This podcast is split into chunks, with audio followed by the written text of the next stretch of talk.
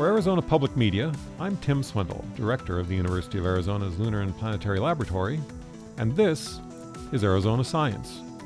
Joining me today is Laura Meredith, an assistant professor of ecosystem genomics at the University of Arizona, who has been working on some fascinating things at Biosphere 2. Welcome, Laura. Thank you. One of the things I understand you've been working on is exploring the response of uh, microbes to rainfall in the experiment known as the Landscape Evolution Observatory, or LEO. First, could you explain a little bit about what LEO is? Uh, LEO, the Landscape Evolution Observatory, is University of Arizona's flagship experiment at Biosphere 2. And what they did is they removed the agricultural fields that were first installed in Biosphere 2 and installed these massive hill slopes. And what they are are these experimental landscapes where we can control the amount of rain that falls, we can measure precisely the amount of water that falls, and also the amount that leaves the hill slopes. And this allows hydrologists to close the water budget, but more so, uh, scientists like myself who are interested in microbial activity in soils can study how microbial life evolves in this rock and mineral environment how long has Leo been running, and have you seen the communities change with time? Leo has been constructed over a number of years. In 2016, when some of these samples were taken, was really the first major experiment on all three hill slopes, this big rainfall experiment. And so that was really the first picture we have of the microbial community on all three hill slopes.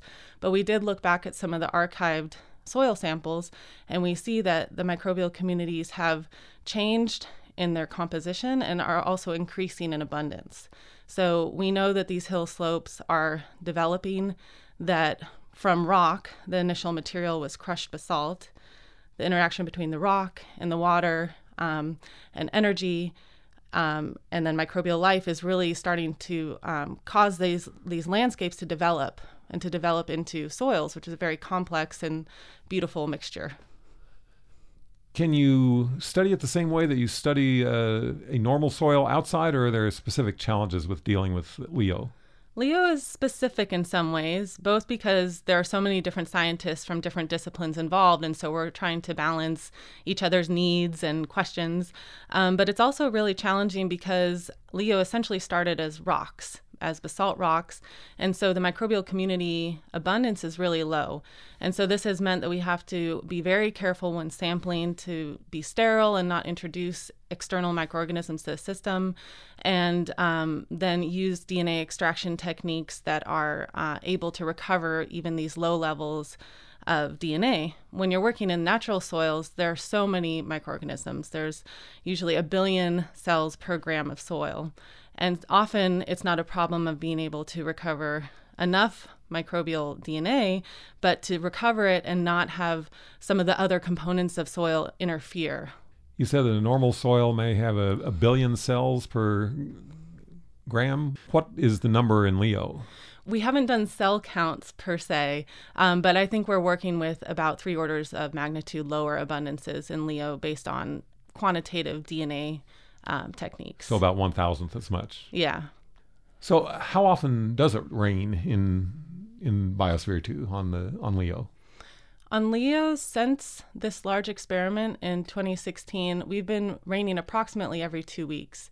We let it dry down after the experiment for a number of months, but now we're on sort of a two week rain cycle, um, which we think it can both help promote the microbial activity and microbial growth on the hill slopes, and also helps weathering reactions occur, which is part of the um, evolution of rock into soil. And so we're maintaining the system at that frequency and then periodically going in and doing soil coring to get a, a, a picture of the microbial community development. And what's the goal for how long you will have the experiment run? what we're doing right now is monitoring the hill slopes with really just microbial life as the main biological driver.